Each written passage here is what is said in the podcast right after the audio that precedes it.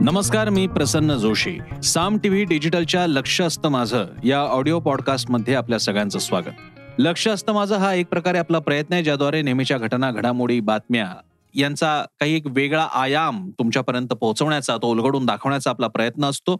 आणि यासाठीच आपला प्रयत्न म्हणजे लक्ष असतं माझं ऑडिओ पॉडकास्ट. आजचा विषय खळबळजनक आहे.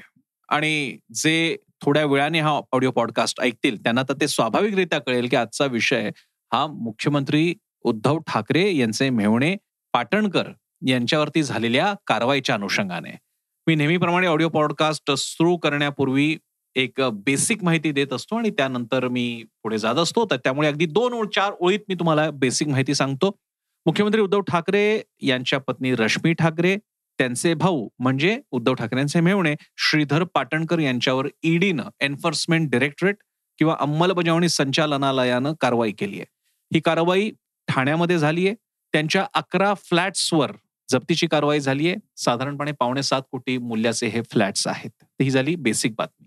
पण आपल्याला सुद्धा सहज कल्पना येईल की याच्या मागचं राजकारण प्रचंड मोठं आहे. ते आकारानं तर मोठं आहेच पण त्याचा भूतकाळ भविष्यकाळ या अर्थानं सुद्धा ते मोठं आहे. त्यामुळे पहिल्यांदा भूतकाळाकडे जाऊया त्यानंतर वर्तमानाचा आढावा घेऊ आणि भविष्याचं दिशा दिग्दर्शन आपण पाहण्याचा प्रयत्न करू. शिवसेना आणि भाजप यांच्यामध्ये फाटण्याची प्रक्रिया काही आज सुरू झालेली नाही. अनेकांना असं वाटेल की दोन हजार एकोणीसला निकालानंतर शिवसेना काँग्रेस राष्ट्रवादी एकत्र आले त्यानंतर ही फाटण्याची प्रक्रिया सुरू झाली तेही अर्धसत शिवसेना आणि भाजप यांच्यात फाटण्याची प्रक्रिया फार आधीपासून सुरू होती. कणाकणानं ती होत होती. बाळासाहेबांच्या काळातही ही स्थिती होती. भाजपाला शिवसेनेकडनं मिळणारी दुय्यम वागणूक कधीच पसंत नव्हती पण ते सहन करत होते. मोदी यांच्या राष्ट्रीय मंचावरच्या उदयानंतर पुढचा जो काळ आला विशेषतः दोन हजार चौदा नंतर ही धुसफूस वाढत गेली. त्यावेळी तर मला भाजपचे नेते मधु चव्हाण यांचं वाक्य एकदा जाहीर सभेतला आठवते की ही तीन पायांची शर्यत आता नको. तेव्हा धुसफूस आधीपासून होती. पण ही धुसफूस कोणती होती? राजकीय दृष्ट्या त्यांनी त्यांचा मार्ग चोखाळावा आपण आपल्या मार्गाने वाटचाल करावी अशा प्रकारे. आणि तसं झालं सुद्धा. निवडणूक झाली ते वेगळे लढले आणि नंतर एकत्र आले. दोन हजार चौदा ते दोन हजार एकोणीस सत्ता स्थापन झाली. शिवसेनेने नेहमीच एक प्रकारे अशी बाजू मांडली की आमच्यावर अन्याय होतोय. आम्ही या युतीमध्ये राहून सडलो. दोन हजार एकोणीस उजाडलं. एकत्ररित्या निवडणूक लढवली. नंतर वेगळे झाले. आणि सत्ता स्थापन केली. उद्धव ठाकरेंचं म्हणणं होतं की आम्हाला शब्द दिला होता मुख्यमंत्री पदाचा तो पाळला गेला नाही. यानंतर पुढे घडलं ते आपल्याला कल्पना आहे. एकदाच काय तो फक्त अठ्ठेचाळीस तासांसाठी देवेंद्र फडणवीस मुख्यमंत्री झाले पण तो सगळा प्रकार फसला. आणि त्यानंतर पुन्हा उद्धव ठाकरे मुख्यमंत्री झाले आणि महाविकास आघाडी काँग्रेस राष्ट्रवादी शिवसेना असं हे सरकार स्थापन झालं. तर भूतकाळाचा थोडासा कवडसा पाहिल्यानंतर आता वर्तमान. वर्तमान काळात गेल्या काही काळापासून बरं ह्याला एक छोटासा भूतकाळातला एक राहिला तुकडा मला आठवला म्हणून लगेच सांगतो. उद्धव ठाकरे किंवा ठाकरे कुटुंबियांच्या विरोधात दोन हजार एकोणीसच्या पूर्वी किरीट सुमया आक्रमक झाले. भाजपचा पहिला हा नेता असावा की ज्याने थेट बांद्र्यातले माफी असा शब्दच वापरला. अशक्य पातळीची गोष्ट झाली पण भाजपच्या एका नेत्याने ती केली. दोन हजार एकोणीसला युतीमध्ये निवडणूक लढवण्यापूर्वी त्याची किंमत जबरी किंमत किरीट सोमय्यांना मोजावी लागली आणि त्यांना त्यांचं तिकीट गमावं लागलं. आणि त्यामुळे एक टर्म जी अगदी हातातोंडाशी आलेली खासदारकी त्यांना गमवावी लागली त्याची किंमतही त्यांनी मोजली. तर हा सुद्धा एक त्याला पार्श्वभूमी लक्षात घ्यायची असते कारण आजच्या या घडलेल्या घडामोडींमागे किरीट सोमया जे भाजपचे बिनीचे शिलेदार आहेत प्रत्यक्ष फील्डवरती लढणारे शिलेदार आहेत त्याच्यापैकी ते एक आहे. आणि त्यानंतर गेल्या काही काळापासून आपण बघतो ते असं की एक एक करून काँग्रेस राष्ट्रवादी शिवसेना यांची काही ना काही प्रकरणं बाहेर काढली जात आहेत. ती तथाकथित प्रकरणं मी असा शब्दप्रयोग करेन कारण सिद्ध व्हायला अजूनही प्रक्रिया बाकी आहे. अनिल देशमुखांचा राजीनामा झाला प्रताप सरनाईक अडचणीत सापडले अनिल परवानवरती सुद्धा बालंट आलं रेझोर्टचं प्रकरण आलं. नार्वेकर जे स्वीय सचिव आहेत शिवसेना नेते आहेत त्यांच्यावरती सुद्धा आरोप प्रत्यारोप झाले. बाकी भावना गवळी आहेत शिवसेनेचे आणखी मुंबई महापालिकेतले नेते आहेत या सगळ्यांची पण नावं येत गेली. पण एकूणच भाजपनं शिवसेना आणि राष्ट्रवादीच्या मागे ते हात धुवून लागलेले आहेत हे चित्र होतं. या सगळ्याला मोठं बळ मिळालं आता नुकत्याच पार पडलेल्या चार राज्यांच्या निवडणुकीनंतर. या चार राज्यांच्या निवडणुकीमध्ये भाजपची स्वतःची सुद्धा परीक्षा होती. विशेषतः उत्तर प्रदेशमध्ये सत्ता जरी येणार होती तरी सुद्धा ती सत्ता फार कमी मार्जिन आली असती. तर कदाचित भाजपला एक प्रकारे तो धक्का बसला असता. पण भाजपनं उत्तर प्रदेशमध्ये सुमारे पावणे तीनशे जागा जिंकल्या असल्यामुळे त्यांचा आत्मविश्वास तिथे दुणावला. बाकीच्या तीन राज्यांमध्ये तर अगदी उत्तमरित्या भाजपनं प्रदर्शन केलेलं आहे. गोव्यामध्ये ते फार पुढे गेले. या सगळ्याचा एक आत्मविश्वास दुणावण्यात परिणाम झाला. आणि त्यानंतर येते ती पंतप्रधान मोदींची ती विधानं त्या भाषणातली विधानं ज्याच्यात ते म्हणतात की हा आमच्या भाजपच्या कार्यशैलीला मिळालेला केंद्र सरकारच्या कार्यशैलीला मिळाला प्रतिसाद आणि प्रसाद आहे आणि आम्ही आमची भ्रष्टाचाराची विरोधातली लढाई अशीच कायम ठेवू. आणि तिथेच खरा एक फार मोठा टप्पा कारण मी म्हणत होतो आपण वर्तमानाकडे वळणार आहोत. वर्तमानाचं हे मोठं वळण त्या विधानामध्ये दडलेलं आहे. महाराष्ट्रामध्ये अशा कारवाया आता वेगवान होणार याची कल्पना आली होती आणि म्हणून चार राज्यांच्या निवडणुकीच्या नंतर त्याच दुसऱ्या तिसऱ्या दिवशी एके संध्याकाळी महाविकास आघाडीतले घटक पक्ष एकत्र येऊन त्यांनी एक बैठक घेतली हे आपल्याला आठवत असेल. अर्थसंकल्पाचा तो दिवस होता. अर्थसंकल्प मांडून झाल्याच्या नंतरच्या दिवशी ही बैठक झाली होती आणि हा दिवस होता निकालाचा पुढचा दिवस आपल्याला आठवत असेल.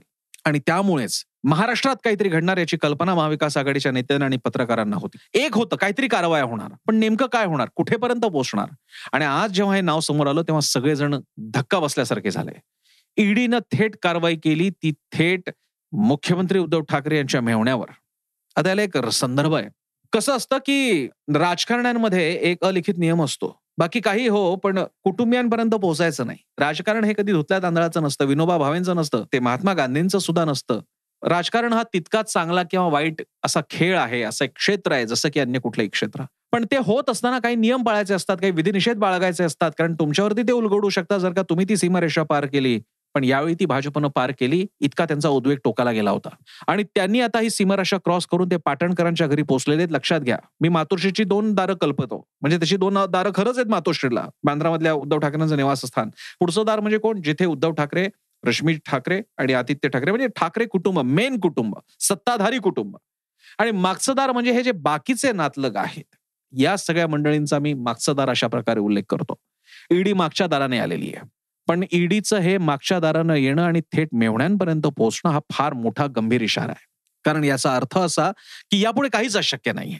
जर का ते मेहण्यांपर्यंत येऊ शकतात तर यापुढे काहीच अशक्य नाहीये हे दाखवून देणारी अशी ही कारवाई आहे. त्यामुळे ईडीची ही कारवाई अन्य कोणत्याही ईडीच्या कारवाईपेक्षा मोठी आहे वेगळी आहे.